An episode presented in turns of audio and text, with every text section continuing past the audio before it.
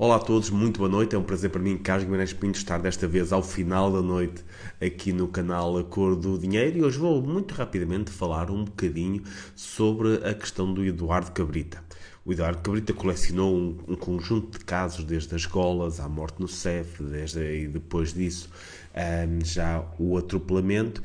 E vamos ser honestos, grande parte destes casos poderiam ter acontecido com outro ministro qualquer. Em alguns casos, também com outro ministro de outra cor política. Aquilo que é verdadeiramente mau, nestes casos, obviamente, é mau morreram pessoas, eh, é mau eh, sempre que se perde uma vida, é mau, mas um, ehm, aquilo que foi particularmente politicamente negativo é aquele sentimento de inimputabilidade. Nós sentimos que o que aconteceu no CEF poderia ter acontecido com outro ministro da Administração Interna, aquele atropelamento poderia ter acontecido com outro ministro qualquer, porque eles andavam e ainda andam àquelas velocidades naquele tipo de autoestradas, portanto, podia ter acontecido.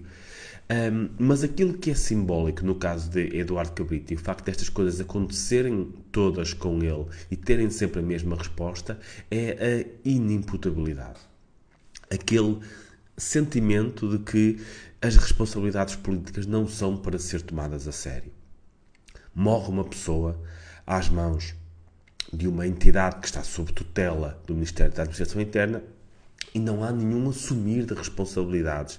É, é que já nem falo em demitir, que devia ser, obviamente, aquilo que, que deveria ter feito, mas um, um sequer admitir que existem responsabilidades políticas. Vocês lembram-se daquilo que Eduardo Cabrita disse, que foi bem-vindos à defesa pelos direitos humanos. Durante muitos meses esse assassinato foi até escondido. Portanto, há ali toda uma forma de agir no sentido de esconder, de não assumir, de não assumir responsabilidades políticas.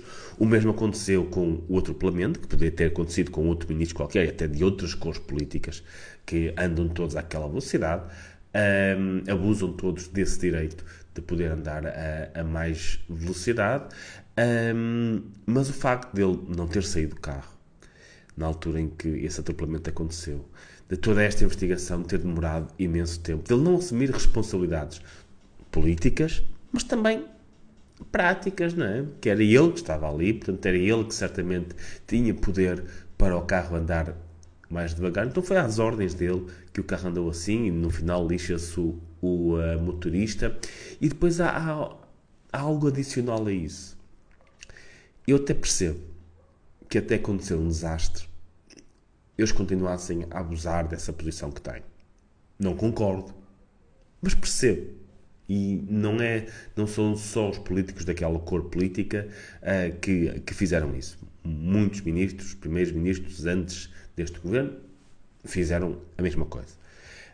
Um, mas depois de acontecer, depois deles se aperceberem qual pode ser o custo deste tipo de coisas acontecer, de, de fazerem, de andarem àquelas velocidades sem necessidade por isso, aquilo que me choca particularmente é todos os membros do governo que depois de terem visto aquilo acontecer, depois de ter morrido uma pessoa devido àquele abuso, ainda assim continuaram desnecessariamente a andar com os carros àquela velocidade.